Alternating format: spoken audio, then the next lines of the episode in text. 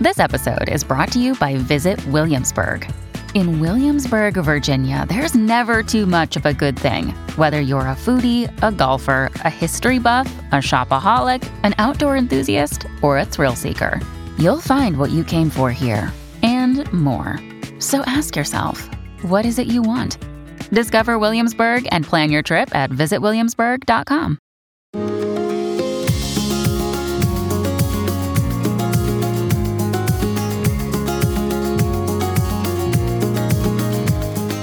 Welcome to the award winning Thoughts from a Page podcast, a member of the Evergreen Podcast Network.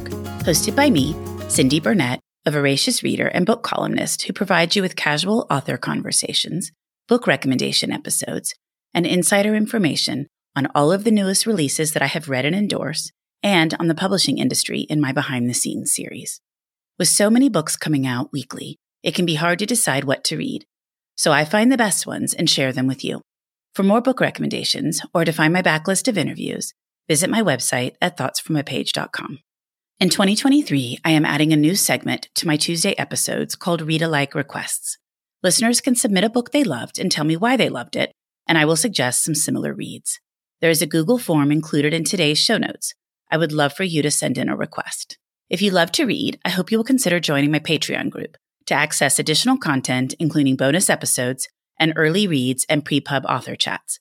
For February, Lauren Willig's new book is one of my selections, as well as a likely story, a debut by Leigh Abramson. The link to join that is in the show notes as well. Today, I am chatting with Sara Rosett about her High Society Lady Detective series, indie publishing, and her podcasts. Sara is the USA Today bestselling author of 30 cozy and historical mysteries for readers who enjoy atmospheric settings and puzzling whodunits. She also hosts two podcasts Mystery Books Podcast for Readers and the Wish I'd Known Then for Writers podcast with Jami Albright. I hope you enjoy our conversation. When you need mealtime inspiration, it's worth shopping Kroger, where you'll find over 30,000 mouthwatering choices that excite your inner foodie. And no matter what tasty choice you make, you'll enjoy our everyday low prices, plus extra ways to save, like digital coupons worth over $600 each week. You can also save up to $1 off per gallon at the pump with fuel points. More savings and more inspiring flavors make shopping Kroger worth it every time. Kroger, fresh for everyone. Fuel restrictions apply.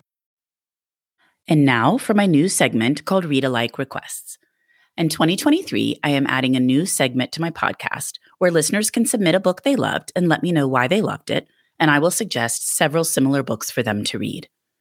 While every book is unique and stands on its own, certain elements of books we love really stick with us, and that is what I want to tap into the aspects of the book that appealed to the requester, and to focus on finding those elements in other books.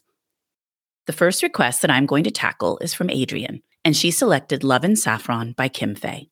It's an epistolary novel set in the 1960s about two women in different stages of life who develop an unexpected friendship.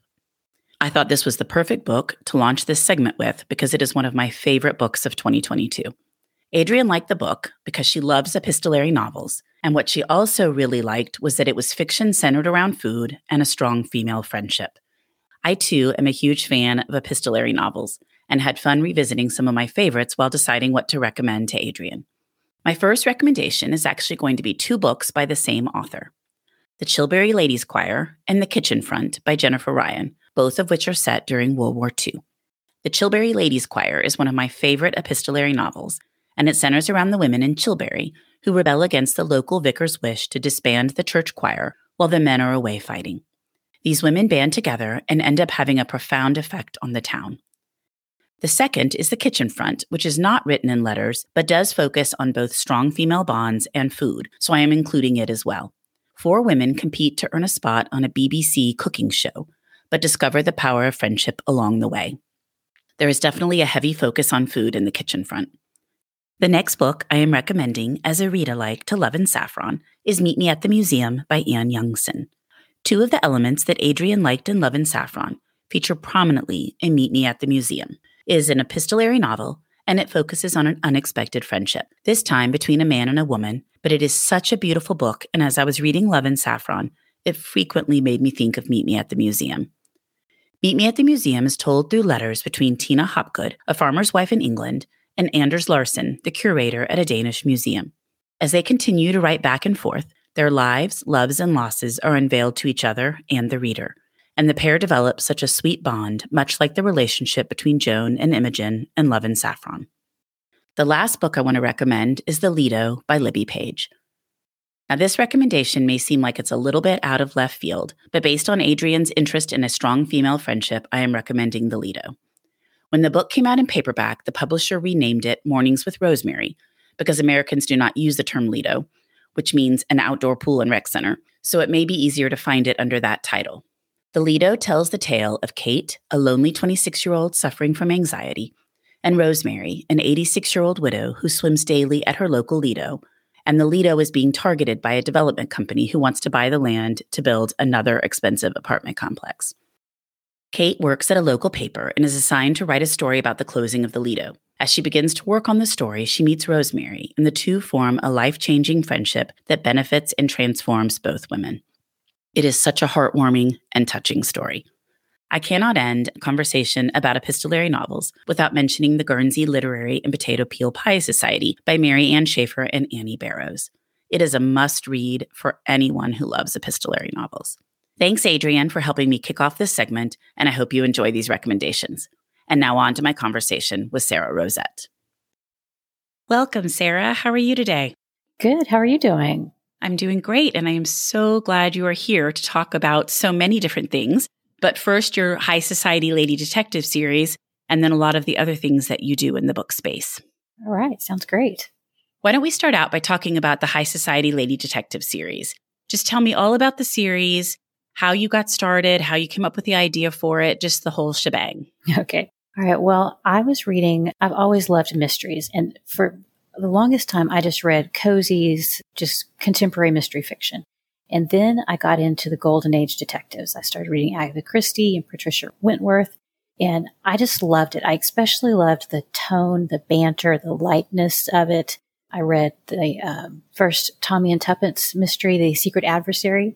And it, it has all these thriller elements that I wasn't as into, but I just loved the relationship between the two characters and the way they're kind of fun, light, witty banter you know, between them. I was just so in for that. So that sent me down this rabbit hole of reading all these books from the 1920s. And I just loved them. And I thought, you know, I would love to do this. I would love to write a book that would read like this, like it was from the 20s.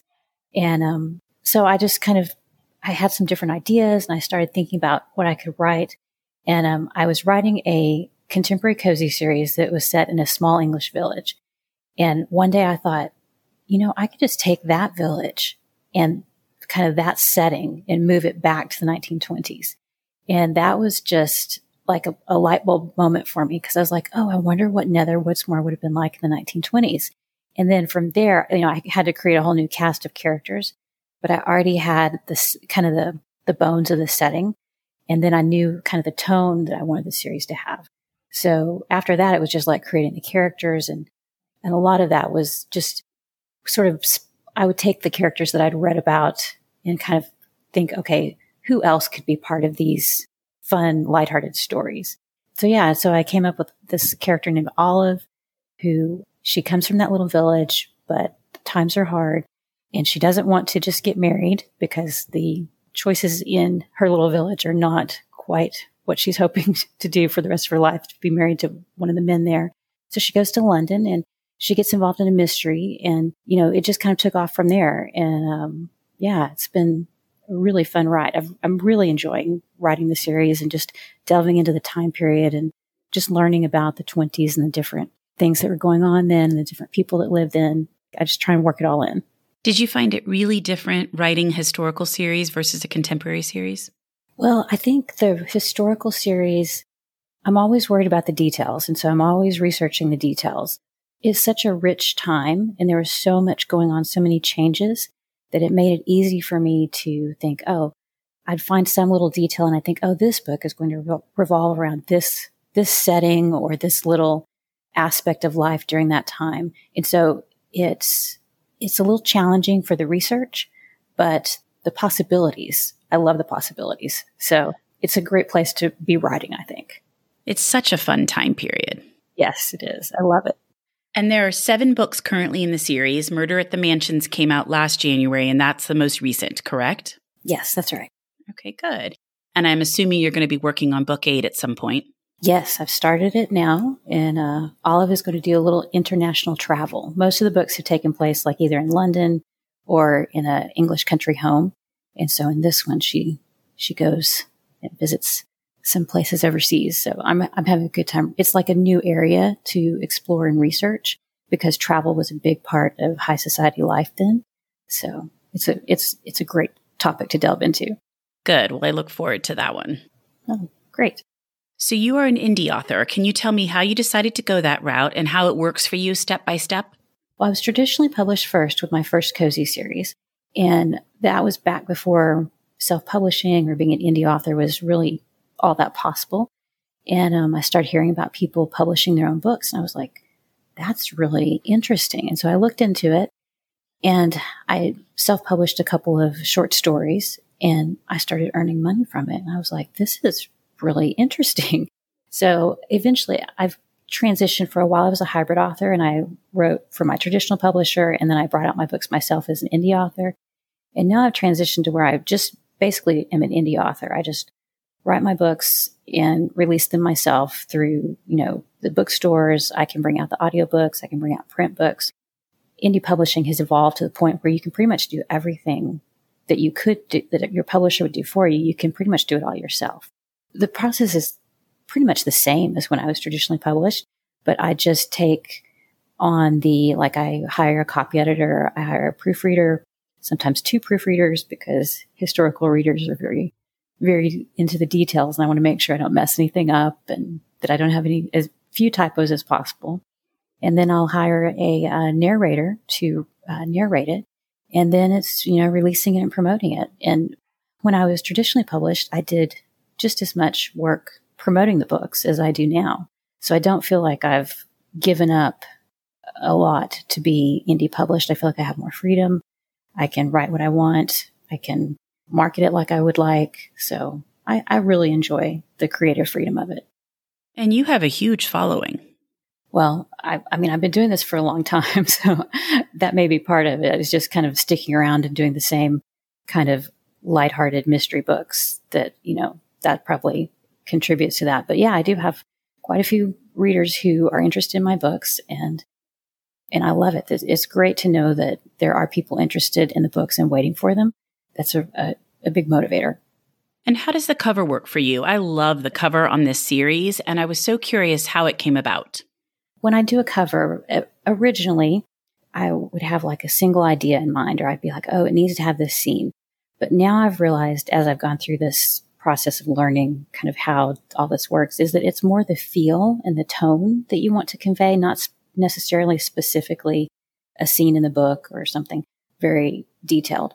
So what I did for this series is I took a bunch of like travel posters from the 1920s and 30s and I created like a mood board and I sent it to my cover artist and I was like, okay, this is kind of what I'm going for and this is the feel I want. And this is a general description of, you know, what the character looks like. And then I just kind of let them do their thing. I don't, I just kind of stay out of it because I feel like they're the expert and I have so little design background or knowledge that I feel like it's better if I just let them do, you know, their, let them handle that. And then they'll send back, you know, a couple of versions and we may tweak it a little bit, but a lot of times they'll say, okay, like if it's a new series, they'll say, do you like this font? Do you like this color palette? But mostly I just kind of let them run with it. And, um, I, I love them too. I think they're, I'm so pleased with the way they've turned out because they really convey kind of that time period and the feel of the books. I think they do a real good job of that. I agree completely. And they're also just really fun. I enjoy looking at them. Yeah, me too. Which is a nice feeling, you know? I mean, that's one of those things I think you get a sense from looking at a cover and you want that to be a sense that people want to pick up the book. And I think with yours, they do. Oh, well, that's great to hear. I'm glad. What surprised you the most when writing this series? Um, probably just, I mean, there's so many things that you feel like writing historical, you know, you've got to be so super detailed. And I don't want to get anything wrong. Like, I don't want to have them taking a train that didn't exist until like 40 years in the future or something like that. But that's not what the readers are interested in. The readers are very interested in the characters. And I just have to keep that in mind. So I think that's been surprising to me that they like the historical elements, but that's not the only reason they're reading the books. They're, I think they're reading first for the characters and their actions among the characters. And then they want a good mystery. And then they do want all the historical elements, you know, pretty much correct. You know, they'll let me fudge things a little bit for the sake of the plot sometimes. Yeah. But that I think the factor that they're more interested in the characters than the actual historical elements sometimes has been a little surprising to me. That is interesting. I'm sure you do get feedback from readers, and I know historical authors say this all the time. They're getting letters from people saying, oh, this wasn't exactly like it should be, and things like that. And that's good to realize that those don't really matter, and you can just kind of keep plugging along trying to get it as right as you can. Yeah, because it's impossible to have a book that's 100% perfect. I mean, you're probably going to have a typo sneak in there no matter how hard you try. And I feel like if I get too wrapped up in the details, then I can't get the book down. Like I've got to press on and at least get the book finished and then go back and make it as good as I can.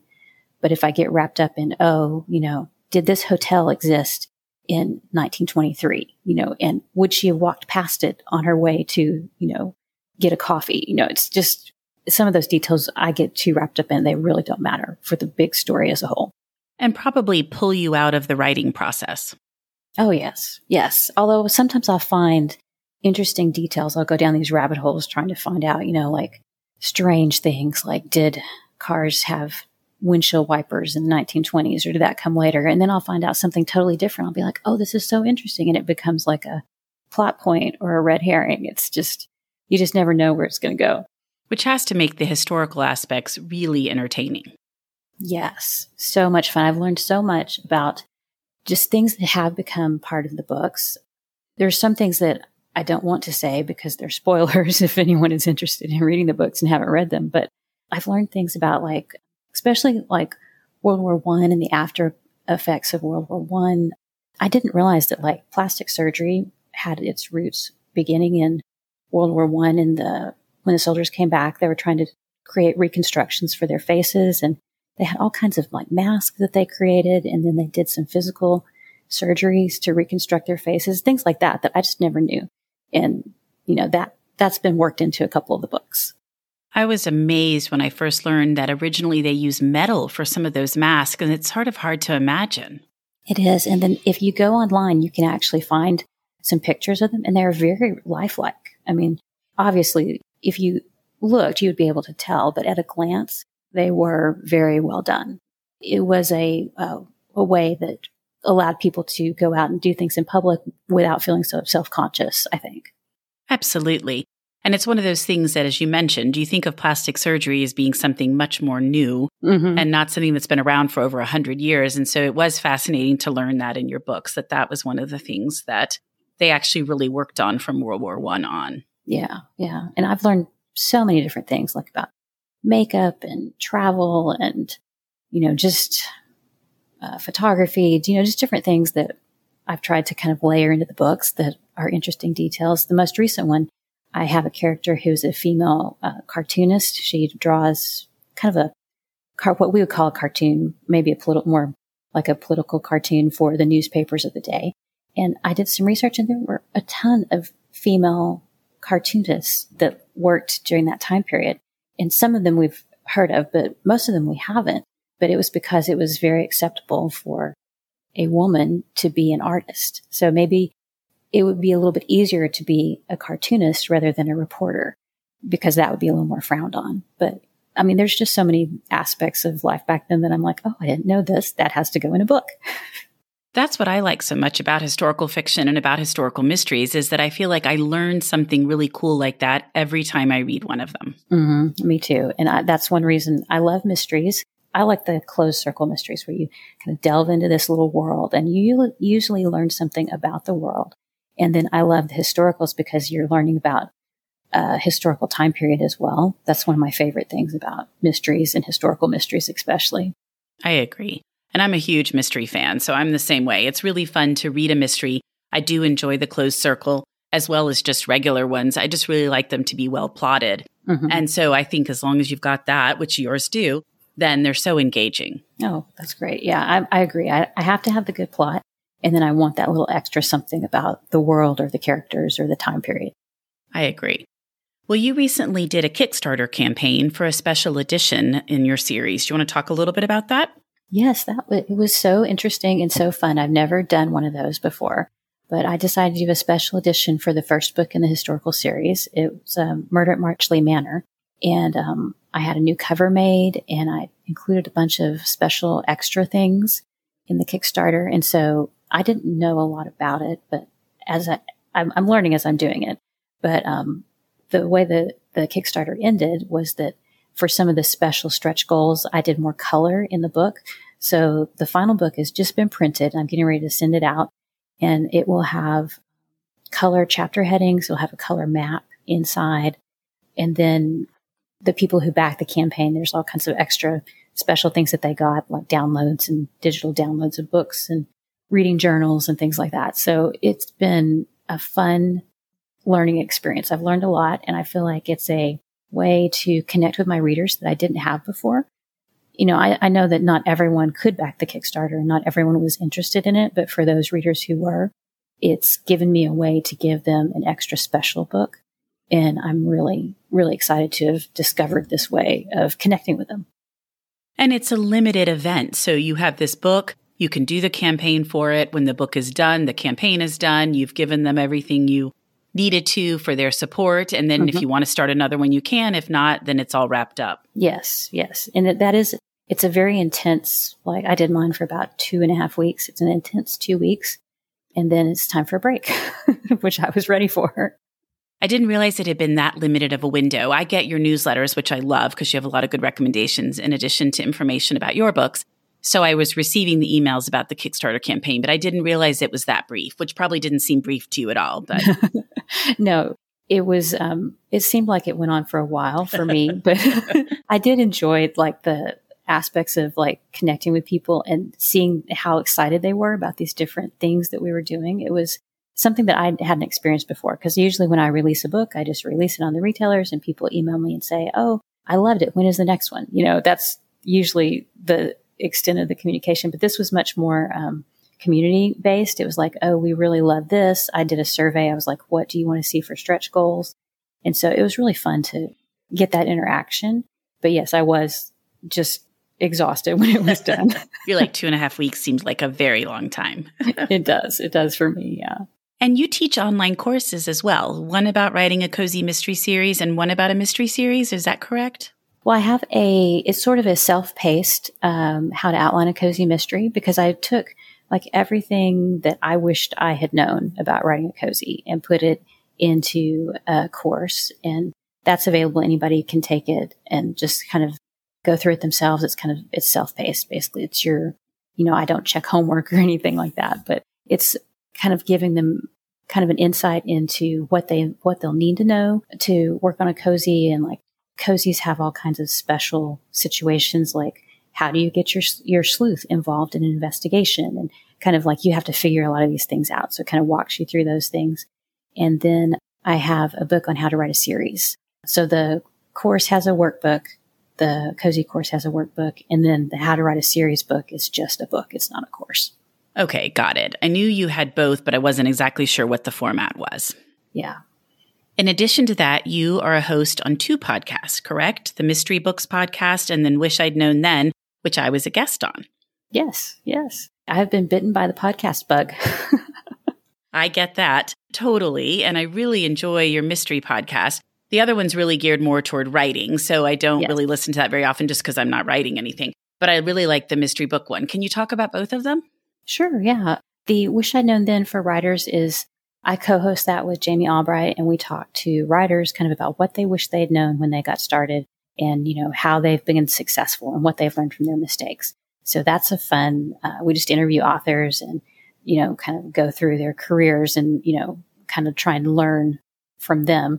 And then um, the Mystery Books podcast, one, that one, I don't interview authors on there. I just talk about basically what I've been reading, my favorite books, and I kind of give a little recap of the book and I talk about, you know, tropes that are in it because I feel like a lot of readers they want to know well is this a locked room mystery you know is this you know, set on a train, kind of like the highlights of the book, but not giving away any clues or red herrings or who done whodunits, you know. And then I say, you know, like if you liked this book, you'd probably like, and I try and list out, you know, a couple of other similar books. That one's, um, I do it like in a series, like I'll do a season and then I'll take a break and then do a season because podcasts are pretty time consuming. And if I did that one, I would probably never get any books written. So I'm going to have to dole that one out in between my books. And Wish I Had Known Then for writers comes out regularly, correct?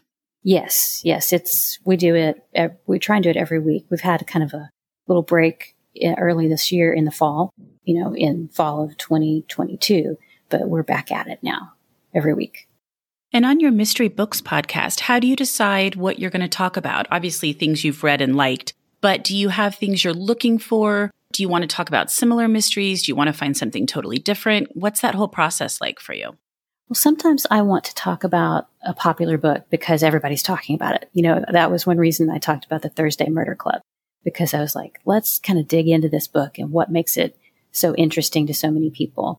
And then other times I want to, I'll read a book and nobody's talking about it or I can't find anybody shouting about it, you know, online. So I kind of want to bring some of the books that are not as well known to the forefront. Sometimes I do classic books. I've like I have an episode about the the unpleasantness at the Bellona Club by Dorothy L. Sayers this most recent season. Just books that it's kind of a mixture. Like sometimes it's books people are talking about, sometimes it's books that I feel like have kind of been overlooked.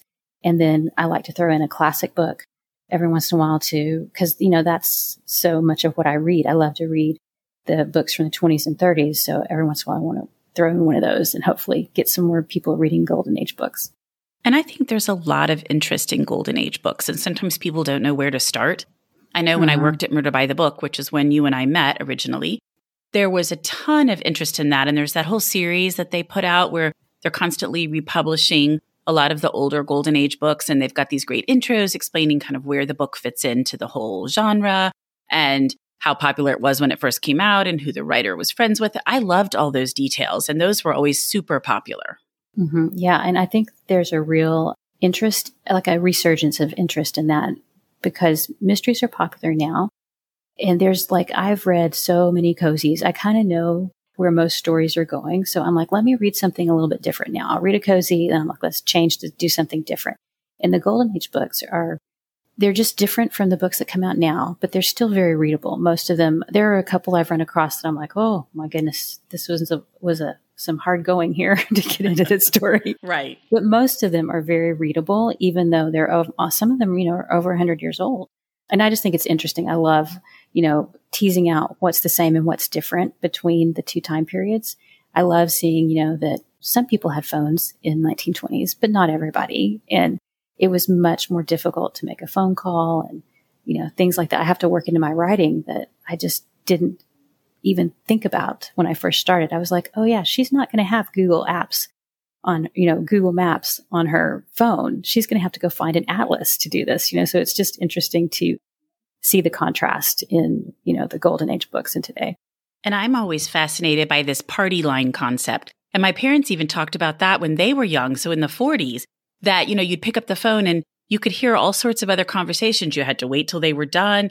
And then, you know, you could, the operator would put in your call and you would take up part of the party line and mm-hmm. nothing would be private because everybody could hear you.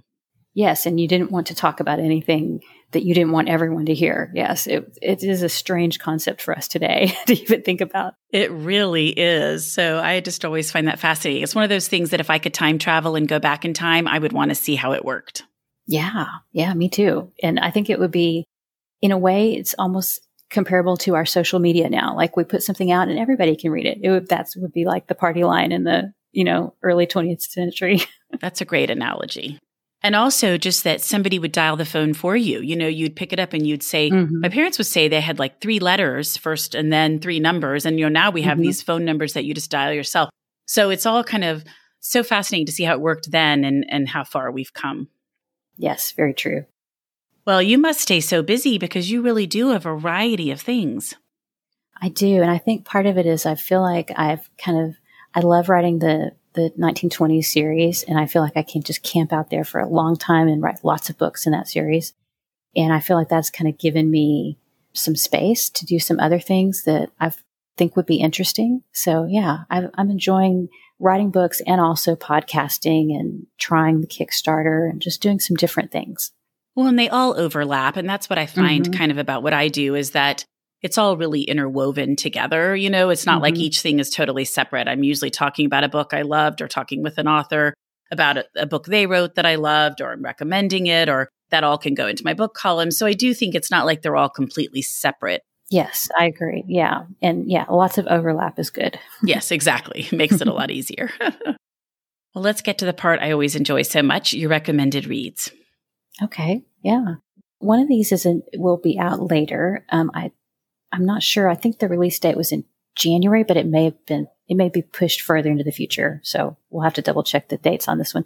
But um, I recently read Unnatural Ends by Christopher Huang, I believe is how you say it. The last name is spelled H U A N G. And this one, it's a modern book, modern author, but it really has that Agatha Christie golden age feel to it. And I just loved it. It was so good. It was one of the ones that I just, I just read it all just as quickly as I could. So that one is like at the top of my list for my favorite new books so far this year, even though as we're recording this, it's in 2022. I think it's coming out in 2023. well, it'll be closer in time by the time this episode airs. I'm not familiar with that one, so now I'm going to have to look it up. What's the title of it again? Okay, it's called Unnatural Ends, and his name is Christopher Huang. and he also wrote A Gentleman's Murder. Okay, I was going to ask you that. I was like, I think that's the name of the guy that wrote A Gentleman's Murder. Yes. Is this a follow up to that, or it's not because it's present day? It's a new book? No, it's it's um, historical. It's a historical setting, okay. but it's it's not the same characters. It's a totally new group of characters. But he is a contemporary author. Got it. When I read A Gentleman's Murder, I was like, "Is this a golden age book or is this a modern book? You know, like is it by a modern author?" So he's really got the he's able to create that atmosphere and feeling of the 1920s or 30s, I guess. I was thinking about that book the other day because we sold so many of it at Murder by the Book and got all these requests of whether, whether it was going to be a series and when the mm-hmm. next one would be out. And then nothing ever came out again. And I wondered what was happening with him. So I'm glad he has a new book coming out. Yes, I was thrilled to see it because I, I enjoyed A Gentleman's Murder as well. Yeah. Good. I, I know that World War II fiction is super popular. And um, I have a series that I really enjoy. It's the Crown Colony series by Ovidia Yu, and her last name is spelled Y U. And um, recently I read The Mimosa Tree Mystery. And so they're set in Singapore. So it's a different look at World War II. It's more, it's just like if you're used to reading World War II books that are set in France or England, this is a completely different look at World War II. So anyway, um, I just really enjoy it. And it's uh, about a young woman who is living in Singapore and she becomes involved in the British police force. She goes to work for them. And then, of course, Singapore is taken over. And so it just follows the whole thing through. And like right now, we're at there, Singapore is occupied by the Japanese and she's having to navigate all that. But each book is a mystery. So it's very interesting. It's just a totally different look at life and at World War II. I have been so glad that more and more books set during World War II that are in the Pacific arena are coming out mm-hmm. because I just knew so little about what happened with the war there other than Pearl Harbor. Mm-hmm. So it's nice to be able to fill in with some of these stories. So I'm going to have to check that one out. Yeah. Yeah. I think you'll enjoy the series. It's the character is very, she has a very strong voice and she's little, got little snarky comments, but she, it's a very respectful community. So a lot of these things she doesn't say, but she thinks them. you get to hear her inner dialogue, which is always fun. Yeah. And then um, for like a modern setting, cozy type. Uh, I don't know. It's not actually super cozy. It's more of a just a traditional mystery, I guess you'd say. I read Augusta Hawke by G. M. Malliet. It's set in D.C.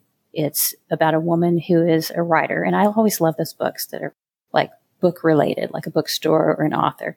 So this woman is a very successful author, and she sees something happen outside her back window. She lives like in this community. It kind of gave me a rear window feeling. If you know that movie where the guy's looking out his window and it's all about what's going on and what he can see of his neighbors. Yeah, Jimmy Stewart. Yeah, yeah. So it's it's got that kind of feel to it, and um, I really enjoyed it. It's kind of a it's a contemporary, I would say, mystery, traditional mystery. I'm very familiar with G.M. Malliet's books that are set in the UK about the vicar, but I didn't know that she wrote other books. That's really interesting. I'm going to have to look that up. Those were huge sellers at Murder by the Book. Yes, I think this is a new one. It came out pretty recently. Oh, good. I'm going to have to track that down because that is another series that we sold a ton of at Murder by the Book. And so I haven't ever read any of them. Okay, good. I'm going to look for that. Yeah, I think it's pretty new, just maybe a couple months old. So. Okay, good. Um, I just have one other one, and this one is, I would say it's a mystery thriller. It's called Her Dying Day by Mindy Carlson. This is, uh, it's definitely not cozy. So if you only want cozy reads, give this one a pass. But it's, uh, got some thriller, uh, thriller elements to it. It's about a woman who is doing a graduate degree and she is a filmmaker. And so she's going to make this film about a woman who disappeared years before. So it's a cold case. And she starts looking into it. And of course, gets involved in this mystery and wants to solve the mystery. And then she's got all these personal issues going on. So it's, it was one of those that I just couldn't put down. I love books like that where you literally are like, everyone leave me alone. I need to keep turning the pages and figuring out what happened here. That's right.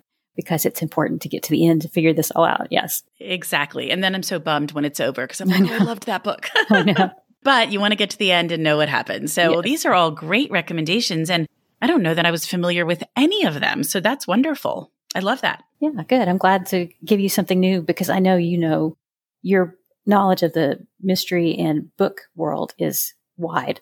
so, well, I always say that I thought I read a lot till I started working at Murder by the Book. And I just had no concept how many books come out every single week and how crazy it is. And I think that was the thing that surprised me the most about working at the store was just the sheer volume of titles coming out week after week. Mm-hmm. And I was like, gosh, you know, you could read your entire lifetime and never make it through all of them. And to think that we have all these wonderful new books and then there's so many books, classic books that I haven't read that I want to go back and read. It's it gets a little overwhelming at times. it does. And you know, I think there's been a big renewed interest in Agatha Christie and her books. And I've seen a variety of people asking where they should start and which was mm-hmm. her best one. And so it's interesting to see how these things kind of cycle back over and over again. Yes, I think that's so true. There's so many. I mean, if you just look at the movies like Knives Out and The Glass Onion, and then the um, one about the mousetrap, I can't think of the name of it, that it was had a smaller release. But yeah, there's like more interest, I think, in just mysteries and anything to do with Agatha Christie is always going to draw interest, I think. Yeah. I think that's exactly right. And there was a great group of short stories that came out about Miss Marple this fall. And I think that probably contributed a little bit too, but it's Marple 12 New Stories. Mm-hmm. And I interviewed one of the authors about another book that she had coming out, but we talked briefly about this anthology. And she said that the Agatha Christie estate commissioned the book and then I guess had some say in which authors were participating. But they said Miss Marple had to be older. She couldn't be young. she couldn't fall in love and she couldn't meet Poirot, which I thought was really interesting. I think that's perfect because it keeps her like the readers want her to be, you know, it's exactly. I, I don't know that I want Miss Marple a new version of Miss Marple. I think that's exactly right. But I just thought it was really fascinating to me to hear the criteria that they gave. And I think you're exactly right. They want it to fill a need around the stories she already has and to kind right. of weave in with them. But it was just kind of interesting to hear that. Yes, I agree. Yeah, I haven't read that yet, but it's definitely on my list. It's so good. Well, Sara, thank you as always for chatting with me. I'm so glad you came on the Thoughts from a Page podcast, and I can't wait for those that aren't familiar with the High Society Lady Detective series and all of the other things you do to check them out. Oh, well, thank you for having me. And thank you for all that you do for authors and just to get the word out about great books. We really appreciate it. Absolutely. Hi there. I'm Heather Drago. And I'm Sarah Saunders. We host the podcast, That's a Hard No, about saying no and setting boundaries. So you can become that true and empowered you that this world needs. Saying no isn't just okay. It's the key to living an authentic, fulfilling life. I'm a licensed professional clinical counselor, so while this podcast is in no way a replacement for one on one therapy, I suppose I know what I'm talking about. I'd say so. We talk about learning to say no and set healthy boundaries and how it impacts mental health, physical health, relationships, parenthood, and more. Subscribe wherever you get your podcasts and visit our website, hardnopodcast.com. We're here to help you find your no and say it unapologetically. That's a hard no.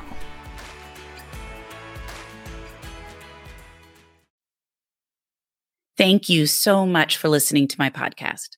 If you like this episode, and I hope you did, please follow me on Instagram at Thoughts from a Page. Consider joining my Patreon group to access bonus content and support the podcast.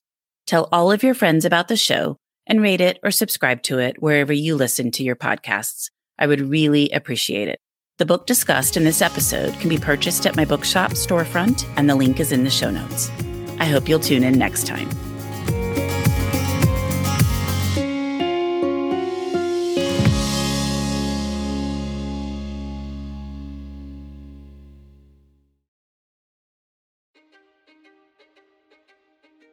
History is complicated.